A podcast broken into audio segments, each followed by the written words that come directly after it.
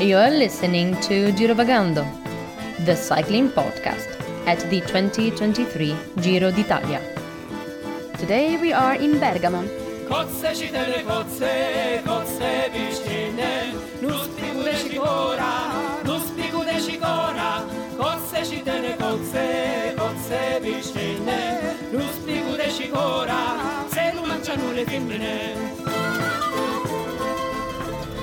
Right, Daniel, I think this is it. This is the breakaway group coming up here to the narrow passageway up to Bergamo Alto. You see the first riders now.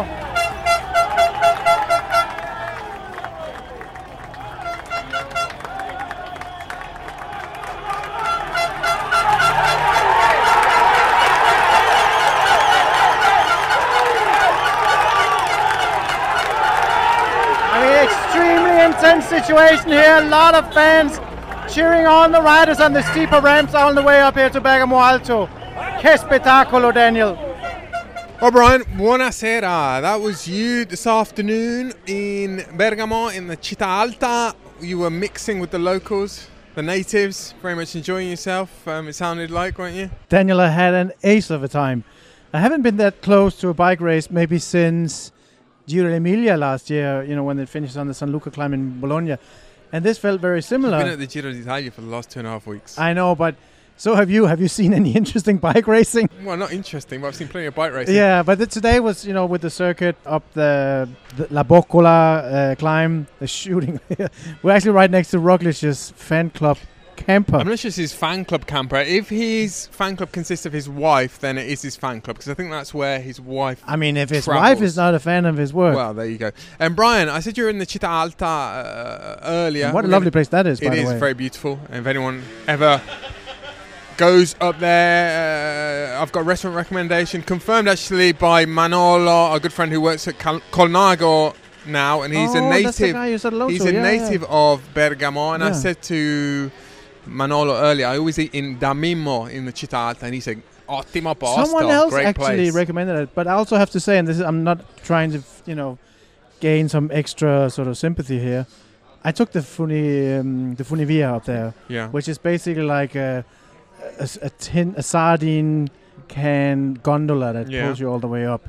Scary experience, but I did it so I could go and record for us. Yes, you did. What's that got to do with restaurant recommendations in the Because when I was standing there, one of our uh, Danish listeners re- recommended the exact same restaurant. Ah, okay. We got there in the end. Brian, we are now in the American Bar. True story. Actually called the American Bar. It's right outside the press room, somewhere down in the Città Bassa, in the low part of Bergamo. Why is this appropriate, Brian? Well, because we've seen a stage victory by an American, and that American was Brandon McNulty. We've seen an exciting stage as well, but in, exciting in the same way that yesterday was exciting. We saw a, a pulsating race at the front end of proceedings. We didn't see too much at the back end of proceedings. We wanted both today, really, didn't we? yeah, And and we, were hoping we for it at treated to a great spectacle in the break, great spectacle on the sides of the roads. We're going to talk about that as well. Not so much in the GC group, and that is pretty much the story of the Giro as far as the general classification is concerned so far. Brian, um, without too much further ado, shall we proceed to the tale of the Tappa? It's time for the tale of the Tappa. Thank you, Daniel. So the stage 15, Daniel, from Seregno to Bergamo, all Lombardy today, 195 kilometers. I think a very difficult stage with four categorized climbs, and it was more or less up and down all day. I think the total amount of climbing was around 4,000 meters. The first big climb was the, the category one Valico di Valcava. Very difficult climb that you remember from your youth when you lived around here, I suppose. Yeah. Basically, attacks from the start. First eight, then seven riders attacks and counter attacks. But eventually, the big group of the day went up the road. 17 riders strong. Questo bicchiere non è qua, quello scivola, un po' di qua. Va Okay. bene, perfetto, grazie. Okay. Scivola il bicchiere da But we're avoiding all kinds of accidents here. Can I also just add that it's hay fever season? Anyways, those 17 riders, uh, some of them we've seen before in, in breakaways in the Giro, but there were some very strong candidates for the stage win. Potentially also maybe a challenger for the for the general classification. So some of the big names there was Ben Healy, um, Albanese, Bonifacio, Marco Frigo, Rubio and Rojas from Movistar, Bauke Mollema and Brandon McNulty. Ben Healy took the first points on the climb up to Valico di Valcava, Rubio right next to him. The best rider in the front group was Einer Rubio. So it's kind of a question of how much line they would give him from the from the main group. Attackers, a little bit like yesterday, there were a lot of riders, too many probably for them to keep the cooperation going. Ben Healy was the first really to put in a, a big attack. He actually countered my, uh, Marco Frigo, who eventually got dropped, and Brandon McNulty came up to him uh, as well. McNulty actually caught him on the descent of the Roncola before the last climb up to Bergamo Alta. It was kind of interesting because uh, Marco Frigo was really trailing behind, and it looked for a long time if he was wouldn't come back. They didn't even give him that much camera time, but eventually, eventually he was there. And then, and, and coming into um, the last sort of flat kilometers here in in uh, Bergamo, he actually put in what looked like a devastating attack for the stage win, basically opening up an early sprint. McNulty had tried his luck, seven, kilo- 70 kil- seven kilometers to go with a, with a solo attack, but eventually it was it was just down to those three guys. Marco Frigo, yeah. who's from Bassano del Grappa, Yeah. home of one of the most famous bridges in Italy, the Ponte degli Alpini, and he bridged beautifully, didn't he, Brian? Yeah, he did. That's yeah. Had I only uh, had your Only- academic spent all laurels, afternoon yeah. coming up with that. Yeah, exactly. Thank you for that, Daniel. In the sprint, McNulty actually was the fastest, and it was kind of like a little bit of surprise because a lot of people, at least where I was sitting, were thinking that this could be McNulty's second win.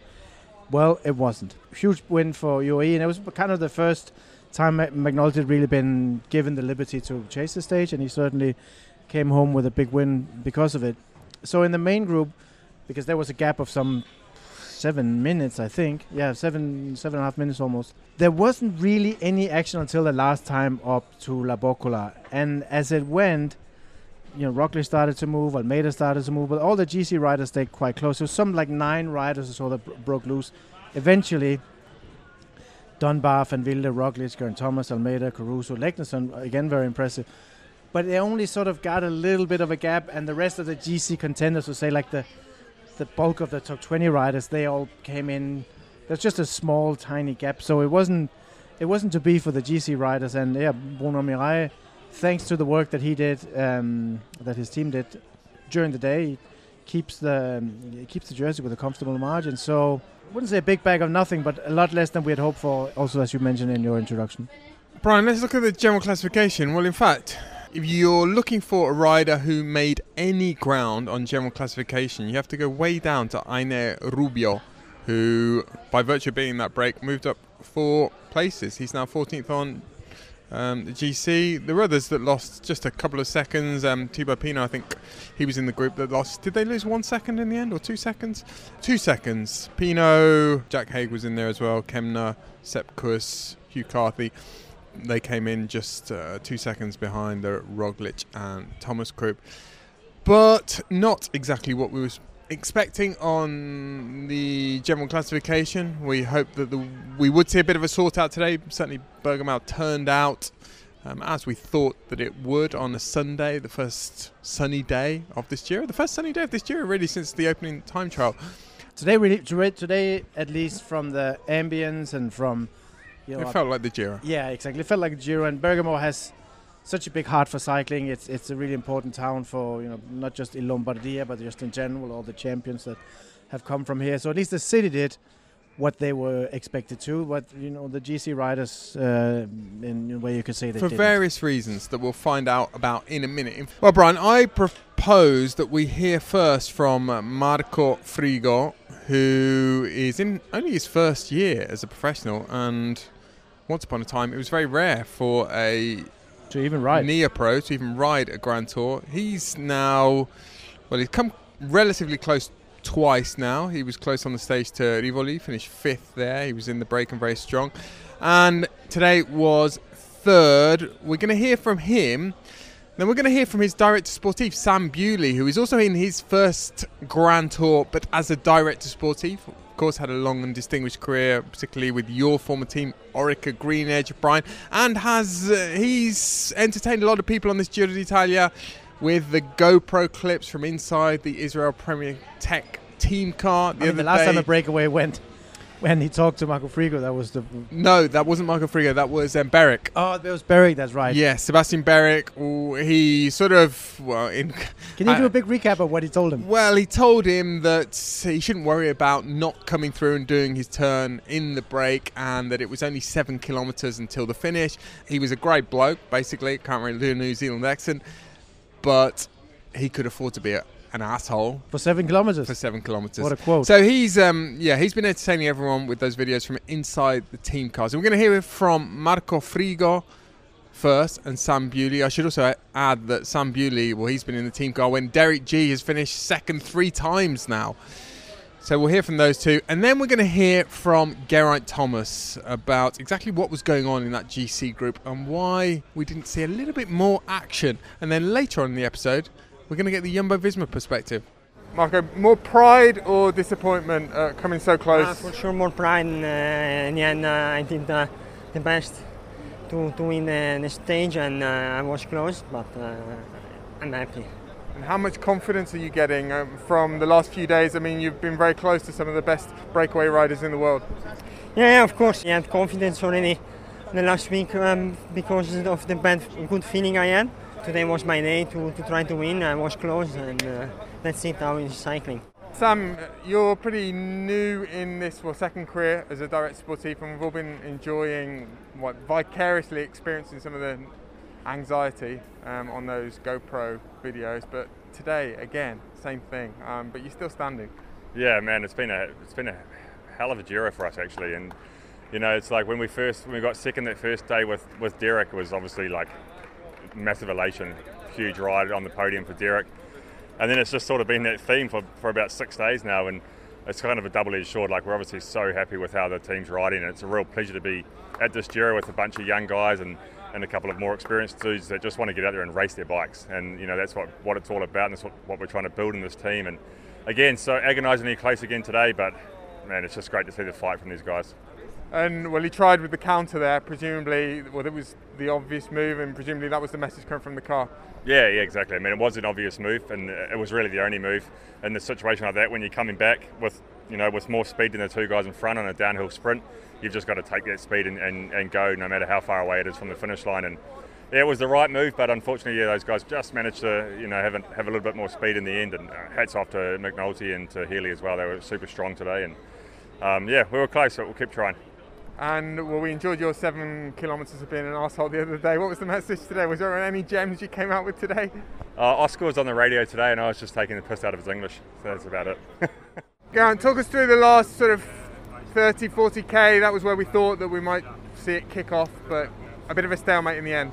Yeah, it's a funny one, really. We were kind of expecting something, but you know, FDJ controlled the break well, and everyone just seemed content to sit in the wheels. And it's never easy, but you know, it was just a steady pace all day. And yeah, I was expecting something on the last climb, but it didn't materialise. And with the last week being so hard, maybe everyone's like biding their time for that. I don't know, but uh, yeah, and then the last little kicker is not all you can do when everyone's fresh, or me anyway. Um, Jumbo Visma did go to the front on the Roncola. It looked as though they were going to force it for a while, but that ended pretty quickly. What was going on there, do you think? I think it was just a bit of stress fighting for position, really. You know, Bora and UAE, similar thing, a bit of a drag race. We tried to just sit back a bit and bide our time because, yeah, there was no point in doing that really. And then, uh, yeah, as I say, the main part of the day was that race into the right-hander with 5k to go. Garen, at this point, so close to the lead, two weeks into the Giro. I mean, deep down before this race, did you think you might be in such a good position, or is this a big surprise even to you? To be honest, I came into the race thinking, try and limit my losses the first two weeks, and hopefully I'll have good, good legs at the end. And yeah, to be in front of all the main rivals is uh, certainly a nice bonus. This race is going to explode at one point. Hopefully, I'm at the right end of that. Yeah, it's a bit of a waiting game at the minute, but I think next week with is it three, four mountaintops with the TT? It's a hell of a lot can happen. Team dynamics as well, how people are feeling, and like yesterday, for instance, didn't want to burn all the guys to keep the jersey when they're rotating so quick in front. So it's kind of at the end of the day, it's not just me. 'cause you need to use the team to make set me up. So it's kind of getting us all into that last week as best as possible, and then so yeah, I guess I am content to wait for now, and uh, hopefully it's uh, we can do something. To see Roglic because he's not moving either. You know, usually he can be more aggressive, but he's not moving. I don't know. Yeah, surprised by it to be honest. Like maybe he's learned from, you know, last time he did the Giro, he kind of went at it quite early and then died off, or maybe he's just suffering a bit with the crashes. I guess it's one for him, really, isn't it? But Any more mind games from him this week? Um, any self-declared positive COVID tests, anything like that? no, it's just uh, everyone's just sort of eyeing each other up and sort of talking a bit of rubbish, but we'll see. The Cycling Podcast at the 2023 Giro d'Italia is supported by Science in Sport. Science in Sport, fueled by science. Pavel Sivakov rides for Ineos Grenadiers, who are supplied by our sponsors, Science in Sport. So, Science in Sport are keeping the Ineos riders on the road, just as they are keeping the cycling podcast on the airwaves. Now, I asked Pavel what he had learned about nutrition since he turned pro and what have been the biggest changes in nutrition strategy, but also the products. Oh, I learned a lot, to be honest. Like uh, before I joined the team, I think I didn't have the knowledge I have today, and there's been quite a quite a few changes also in the nutrition approach, and I think it's actually linked to the the change in in the racing. To to be honest, like uh, we've seen in the, in the past few years, the racing has become much more like let's say aggressive. Like let's say when I joined the team, there was a lot of focus on on the low like quite a lot of low carb rides, and we, we yeah we, we restricted the carb much more. And now in the past like couple of years is actually completely opposite approach. Is like we train to absorb and to eat as much carbs as we can. So, a few years ago, the low carb diet was the thing, and carbs were almost the enemy. Now, carbs are king, and if you want to load up for your ride, the Beta Fuel gels have 40 grams of dual carbohydrates proven to deliver maximal energy with minimal stomach discomfort. Go to scienceinsport.com for the full range. Well, Brian, before the short commercial interlude there, we heard from Geraint Thomas. And very interesting. He was as well on today's stage, but It's quite rare that, that you hear riders also wondering the tactical dispositions of their closest competitors. Indeed, indeed. Um, we're going to get onto that in a minute, but just before we do, I'm flicking through today's Eco di Bergamo. Now, we said that Bergamo is really a cycling heartland in Italy. In the 90s, we talked about this yesterday. There was a time where I think there was a statistic that I remember where Bergamo had more bike shops per square kilometre than anywhere else in the world. Um, it's a bit of a, I'm not going to say a faded heartland, but there certainly aren't as many pros living here as there used to be. We established that yesterday. We talked about the fact that Lorenzo Rota does live here. Today, for example, I went up to Selvino, and you know, on the Selvino, the Selvino is sort of the um, the Alpe d'Huez of Lombardy, and it has looks, these looks the part too. yeah, and it has this fantastic sequence of hairpins, and each hairpin is is dedicated to a cyclist who hails from Bergamo. And and just driving up there today, that really put in perspective what a rich heritage this region has. Then I went through. Was after the Miragolo San Salvatore, I went through Sedrina, which of course is where Felice, Felice Gimondi grew up. Um, and this is the first time Giro's been back to Bergamo, I believe, since his death in 2019, or that we've had a stage here. Well, this newspaper today, the local newspaper, is just a sort of panoply of articles, information about precisely that. This city's extremely rich heritage in cycling. Um, also, some interesting nuggets in here, like the cost of hosting a stage of the Giro d'Italia, a Sunday stage, which is more expensive than other stages. Bergamo paid 300,000 euros to host this stage today. So, you know, we talked the other day, didn't we, about what is the Giro dead? We had our kilometre zero, La Corsa Rota, and we mentioned the fact that the Giro actually financially is doing pretty well. And we talked about things like the Grande Partenza all'estero, the foreign Grande Partenzas, and that's a big money spinner. But days like today are big money spinners as well.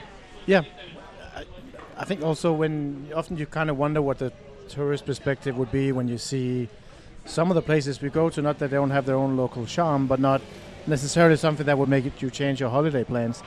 But today we really saw Bergamo in all its, its beauty. I think I, I love a, a city circuit the way that it's today, like or a city climbing stage. Aren't that many places where you can do that? You could maybe do it in Como, close to here as well. So I think that they, they made the most of it. It's definitely well for me because I was so close to the race for once. It was it was one it was definitely one to remember.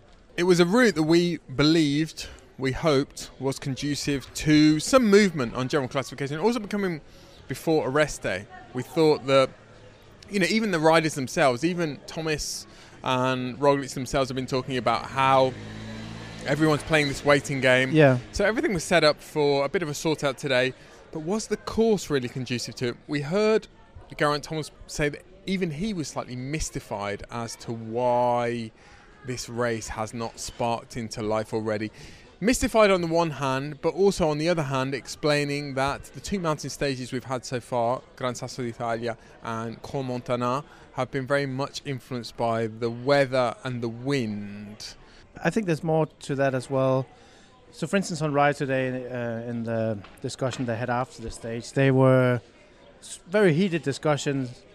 Garzelli, Petacchi, um, the, and the hosts, they were saying, "Well, no, why doesn't anyone want the pink jersey? Why, why is it not more uh, was a more desired object in this race?" Well, the, the, one of the reasons for that is that it's so close. And Garzelli said something I thought was quite interesting. They said, "Well." no one wants to tr- to crack trying when you know what's coming up. And the last week is so ridiculously hard. The the amount of effort and risk you bring upon yourself and your team to take the jersey now with a small gap doesn't necessarily repay itself in how much you have left in the tank for the last week. If that if there's any merit to that, if that is truth uh, b- being spoken, then I think uh, we'll hopefully get it at some point because I'm sure someone wants to have the pink jersey in Rome it's just a question of when does the lid, lid sort of come off the bottle? When does the cork pop? Ah, Mattia Galli, uh, agent of Primoz Roglic, uh, he doesn't like giving interviews. Mattia, no, no, no, buonasera, almeno la buonasera. Buonasera, sì. Buonasera. Buonasera. Where's my Rivella? In Switzerland. no, Is- it's in Foggia. As well, in Foggia. He has two stashes of Rivella. Which, which color? Blue. How, how's Primoz? How's Primoz? Doing well. That's the most reluctant interview interview person I've ever Eh, met. Ti lasciamo andare, dai. Grazie. You think so? Wow. he says he's already said too much. Wow. Well, I mean, in Roglic terms, that's probably compares to some of his interviews, but it wasn't much. Ah, all that was missing was the ah, you know what I mean, ah? Yeah. Brian, I can't remember where we were. I think you stopped paying attention when I, when I was referring to the intricacies of uh, the coming Giro stages, the the power balance in the race, the arm wrestle, and the fact that it seems like no one wants the pink jersey. It's too close. It is the, the problem with this Giro d'Italia, paradoxically, and you can look at this at two ways. You can see it as, a, and I think that when I think back to the interviews that people like Mauro Vegni, the Giro director, have given over the past few years, they've really emphasised this cl- how close the race has been as a virtue. But it's not always a virtue, is it? It's a virtue if you know you're you're seeing a sort of a ding dong battle it's going back and forth someone's gaining a few seconds one day the other person or the other riders are gaining those seconds back another day but this race is just stuck in a, a stasis isn't it Yeah. and Yeah, for the moment it certainly is. and th- there are no two ways around it. It hasn't been that entertaining so far. And you know, the the second time trial in particular, they would have certainly Mauro Vegni would have looked at that as well, th- probably the, the first big sort out. Maybe they they hope that would be the case with Gran Sasso as well. They thought that that might create big time gaps, but when we spoke to coaches in the teams, physiologists in the teams, and direct support teams, they all knew because they have this ability to model now. They they were under no illusions about that second time trial creating big time gaps. They knew that it was going to be incredibly close, and this was quite predictable that we would get to this point in the race with very little between the top riders. Yeah, I still believe that if Evenepoel had been up to his best and not had COVID, he would he would have gone Yeah. way faster, and he would have had to potentially. So that's a, that's one thing. And that would have made today's stage quite different. Yes, and secondly, had Tao Geoghegan Hart still been in the race at some point, maybe not today, maybe not today, but but it could have been depending on how Remco was feeling or whatever. This is all hypothetical subjunctive conditionals, it's called in semantic philosophy. But it actually meant, uh, you know, you, c- you can't take those pieces out. This guy's gone, that guy's gone. It's been raining. It's not that. That doesn't really have. It's not Mauro Vegni's fault that people get COVID, crash and fall out, and the weather Yeah. is, is quite adverse. So I think there's also some of it is the layout of the race, and some of it is contingencies. Brian, we have we talked about this stasis in the general classification. We've heard from Geraint Thomas. Let's get the Jumbo Visma perspective now, uh, slightly uh, slightly more detailed than what Mattia Galli, Primoz Roglic just gave us. Let's hear from Marc Reef, their direct sportif, uh, who's becoming a familiar voice on the podcast. We're hearing from him a lot. Mark, what was happening on the Roncola there when Jumbo Visma went to the front? It looked as though the, you you wanted to force the pace and then you backed off. Yeah, I think that at that moment um, uh, went off with, uh, with with their guys, uh, and it was searching for the moment who was uh, who would take initiative to set the pace on the on the climb. Uh, they were searching for each other. I think that one guy went to the front to the other side to search for Primoz again, and then it was waiting for the moment that uh, that somebody was doing it, and um, and that didn't happen. Was it ever your plan to attack Thomas today and attack Ineos? Uh, we uh, we also saw that uh, that the parcours had quite some some valley roads in between, and you can attack them. But yeah, if they find each other still in the back, it's really difficult to really make a, a big difference. So also the stage was not really suited. Uh, FDJ took control over the day. They did it on a on a very good way. It was not anymore for the for the stage win. So in the end, it, uh, it just came down to the to the final climb. There they raced a bit to each other, but it was also too short to really make a bit difference. Geraint Thomas said he thinks maybe Primoz has learned lessons from the past, that he's riding more conservatively, waiting more because of some of his experiences in the past. Is that accurate? I think that also what you what you have seen uh, the last two weeks up, up front, the parcours was really suited for, yeah, for already the fights between the GC riders. But in the end, uh, with the headwind on the Gran Sasso, with the headwind uh, two days ago on uh, on on the Crans-Montana, yeah, it was difficult to to make a really big difference. Also, the stage was shortened there, so the the 5,000 altitude meter stage, what was yeah, planned to be really hard was only two climbs and a, and a stage of, uh, of two hours. Yeah, it's different to uh, to really make a big difference yet between the between the guys, and it's just waiting for the for the last week. Yeah, we didn't have to spend a lot of energy yet. We took one time the initiative on uh, on stage eight uh, to uh, Fossombrone. I think that also Primo showed there that he was strong. Um, yeah, and now it's just uh, just waiting for the moment. And yes, we are content with how it is at the moment. The GC guys are still short. We are two seconds away from uh, from Thomas, and everything is uh, is okay for the moment. So, Brian, there we heard that Jumbo Visma, well, they had a nibble, they had a look, purely because they sensed, they felt that Groupama, FDJ, they'd done their work. They they effectively, well, they stopped pulling. They stopped pulling when they knew that Rubio was not going to be a threat to Armirail's pink jersey.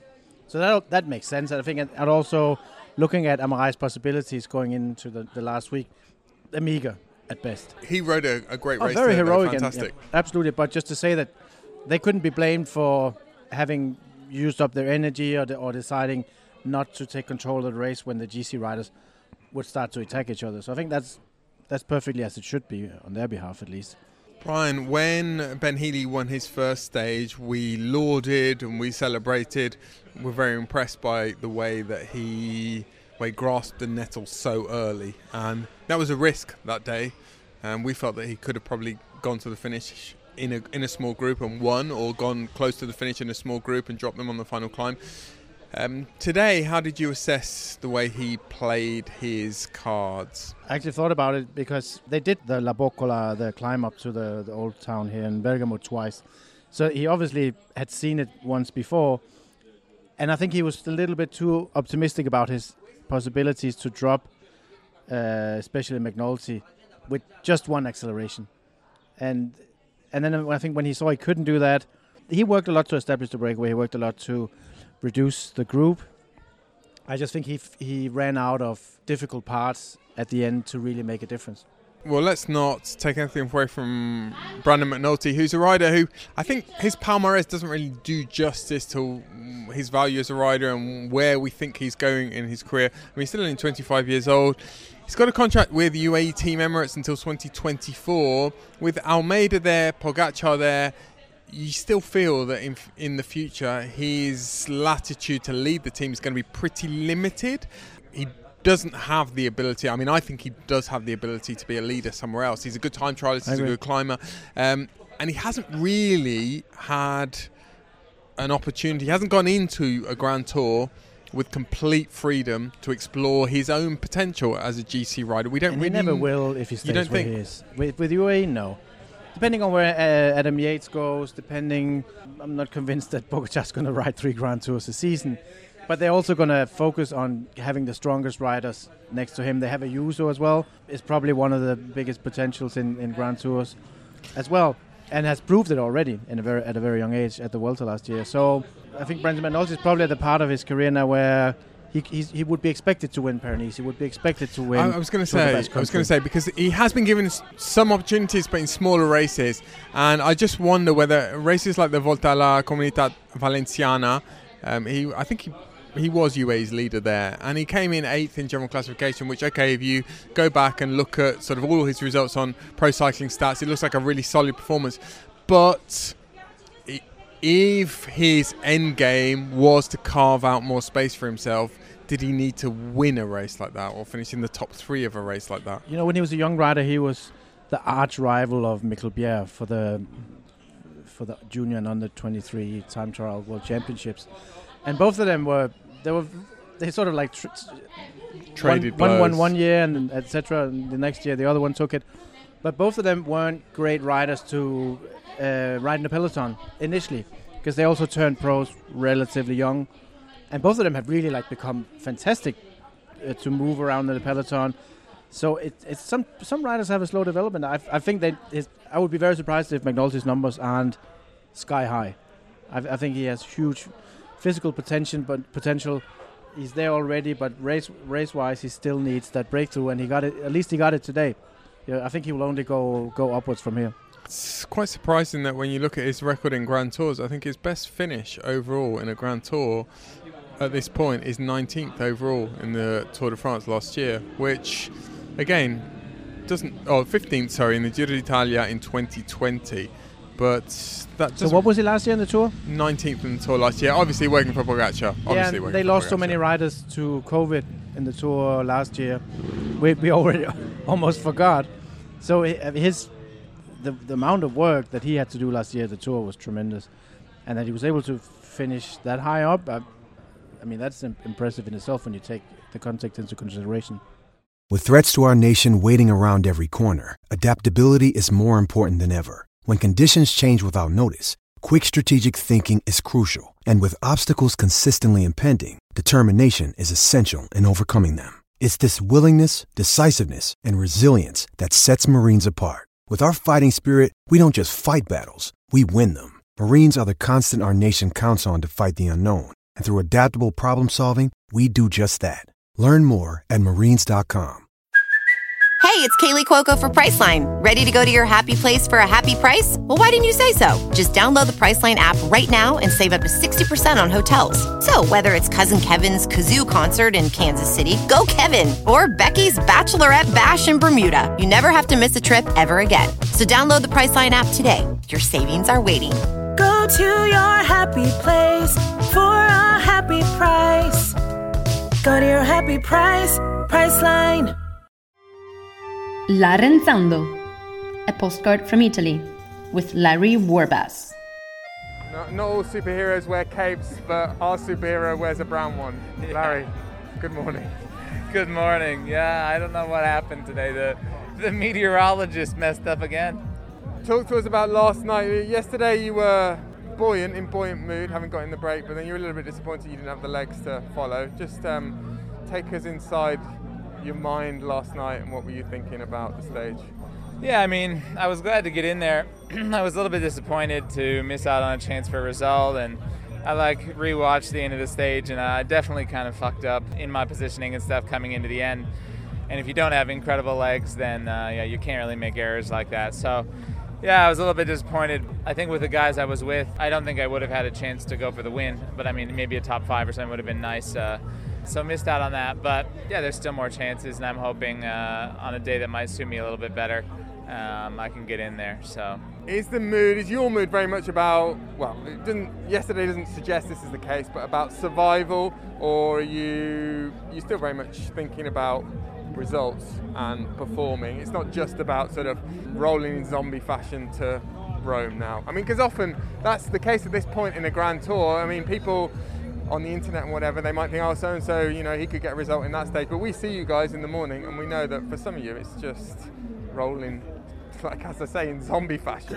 when it goes hard, I feel pretty strong. I, I think I'm probably, you know, among the 50 strongest guys, which means that like you're not doing so badly. Maybe I don't have the same legs as the leaders, but uh, but yeah, I, I'm doing just fine. So, but I think this Giro, honestly. Uh, a lot of it is just about survival so you can get that chance because like as we can see it's pouring rain again unexpectedly this time it's funny i was telling uh, one of my teammates yesterday who was you know writing me he's not here and he asked me you know how it's going and how miserable it looks and i said yeah you know it's like every other year you have one day that's just so terrible and miserable on the bike that you think like wow I don't know how we did that, you know? Like, I don't know if I could do that again.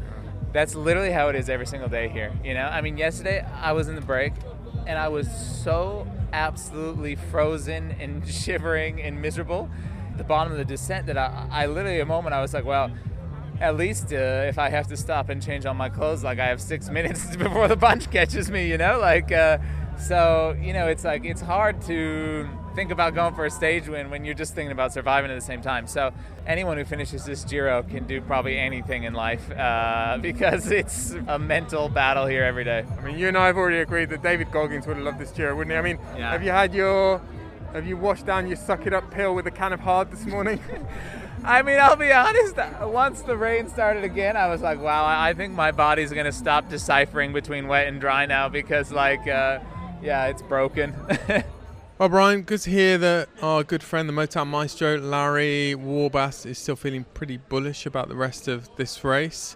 And, well, Larry will enjoy, I think, the terrain we've got coming uh, over the last week. We heard Geraint Thomas earlier refer to the four summit finishes we've got still to come if you in six days. Yeah if you include the Monte Lussari. And again talking about the route and why the race has been sort of almost neutralized on general classification Again, the Giro, in its messaging, in its narrative, has made a virtue of backloading the race. It's it's done that for many years now. I think it really that trend really accelerated with Angelo Zomegnan and when he was the race director for a couple of years. He just couldn't. It, it was almost like he had to like do it harder every year. Yeah. It- It's to the point where it became ridiculous because it actually meant that the the race was so hard in the last week that it, it actually took the edge of the racing. They didn't race more because the parcours was hard. They, they don't get extra strength because there's more climbs they have to do. And something that we often forget, even us who follow the sport closely. Doesn't mean that they sort of find extra abilities because the parcours is harder. On the contrary. Well, Brian, and it all kicks off.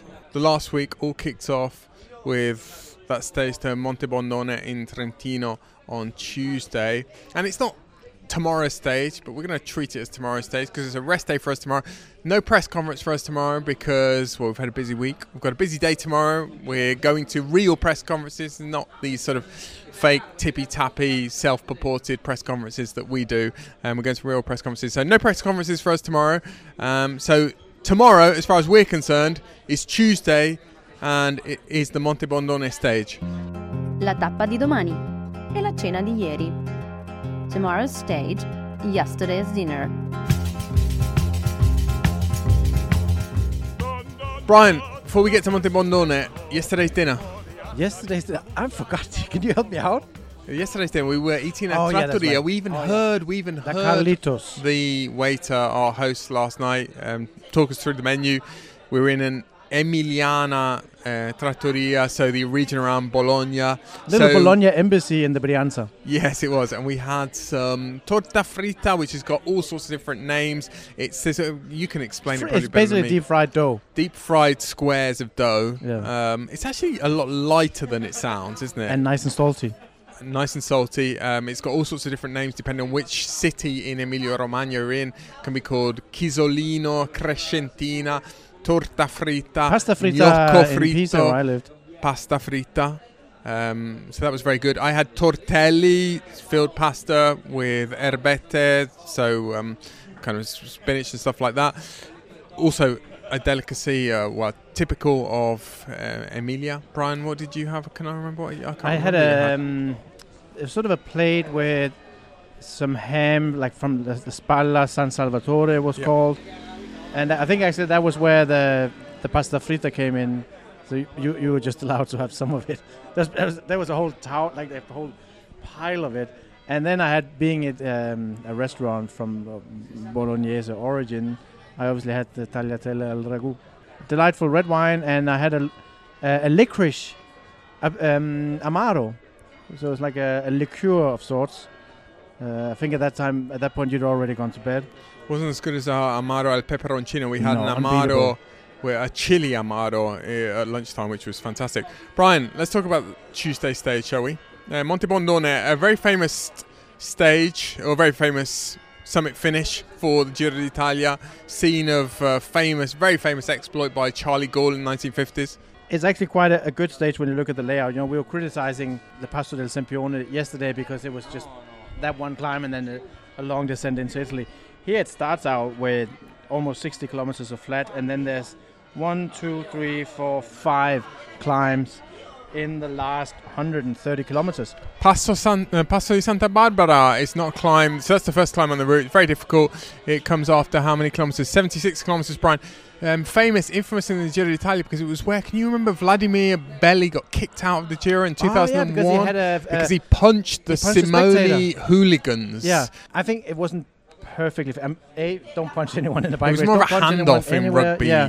terminology. but also that they were they were heckling him. Yeah. they really were. I don't I don't think that was a pleasant situation. Yeah, we have got tomorrow a kilometre zero coming out about tifosi, the Italian fans, the tifoseria, the whole concept of Italian fandom at bike races, and um, well, the Belli incident might even get a r- get a mention in that. And after the Santa Barbara, there's a short descent and then a short climb, a little bit higher in altitude, but obviously with the short descent, uh, it's not a harder climb in that sense. It's Passo, Passo Bordala.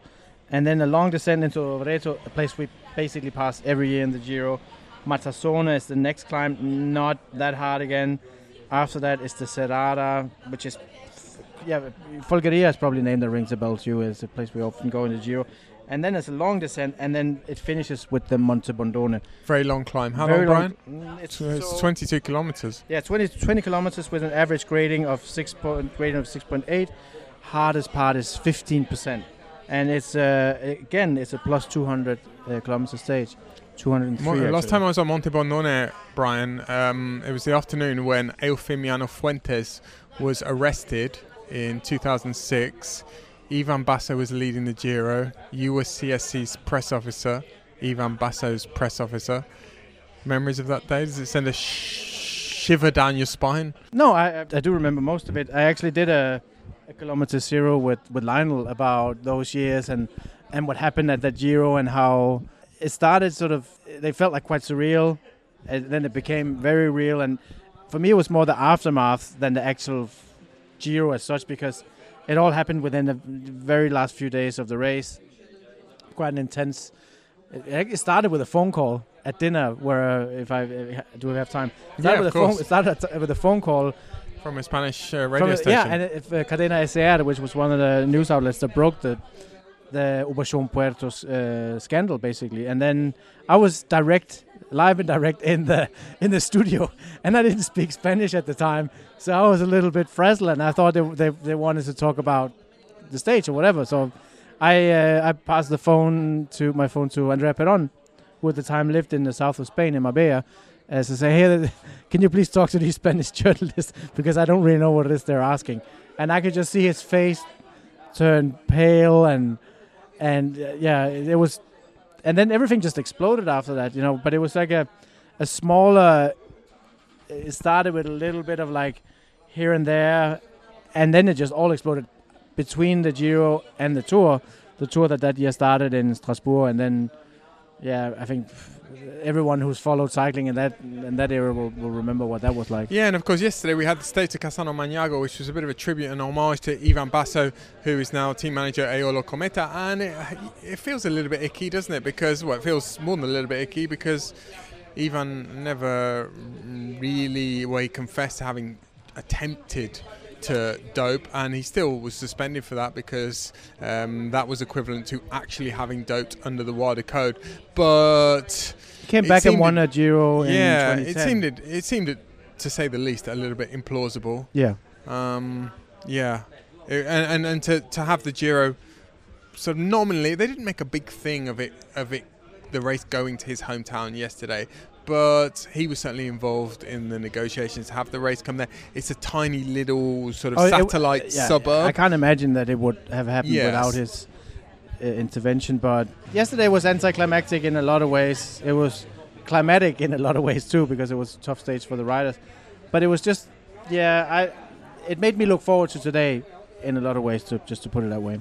Brian, tomorrow we've got some press conferences, not our press conference. We've got a press conference from Mark Cavendish. Lots of speculation, including from Chiro today, about what might be said in that press conference. Chiro has reported that Mark Cavendish is going to announce his retirement tomorrow. Difficult for me to comment on this because I'm sort of sworn to secrecy, but, But I think your vo- Daniel, we're gonna have to work with your volume here. What's uh, yeah, what's going on? Difficult when you told something in confidence. okay, well, I'm um, happy to pull the trigger on that one. Yeah, then. go on, then you pull the trigger. Yeah, I've, yeah. I mean, it's it. I spend more time in the Sala Stampa than you do here, for Yeah, better but you also spend a lot of time in the car with me, so Yeah, you hear some of the. Yeah, yeah. yeah. anyway, yeah. go on. Yeah, so everyone is based. It's not a secret at this point. Uh, Mark Cavendish will announce his retirement Oh, really, from pro cycling Wow. tomorrow That's for the, for the end of the year. Yeah. making that call tonight. Yeah, Hmm. yeah. Hope you hope you're not wrong. Hope it's not something else. If you hope we're wrong, you're wrong. It's because we all would like to see Cavendish There we go. continue, but also think with the. I mean, we'll talk about that tomorrow. But he's he's given the sport a lot, and the sport has given certainly given him a lot. So, yeah, at some point it- that announcement will will will have to will have At to some appear. won't point, at some point, Mark Cavendish will retire. I should also say it's his birthday today. So happy birthday, Mark Cavendish! Turned 38 today. Um, shares a birthday with Sean Kelly, I believe. Brian, I think that's about it from Bergamo. I'm quite sad to leave Bergamo. I'm sad we're not going up to Da Mimmo to have some lovely polenta and some kind of stew. But we're heading to Montichiari, which is an important place in Italian cycling because it's home of their only covered velodrome. Um, we won't. We will not be setting foot in the. We will not be darkening the door of the velodrome tomorrow. Certainly not. We disagree about a lot of things, but when it comes to track to that, yeah. there's uh, We're singing from the same hymn sheet. Quiet, Brian, moment in the in we're the going car. To bid the listeners buonasera at this point, and um, well, we'll be back with Kilometer Zero tomorrow about the tifosi, the Italian fans, and then we'll be back with our usual post-stage episode from Monte Bondone on Tuesday. Buonasera. The Cycling Podcast was created in 2013 by Richard Moore, Daniel Friebe, and Lionel Birnie.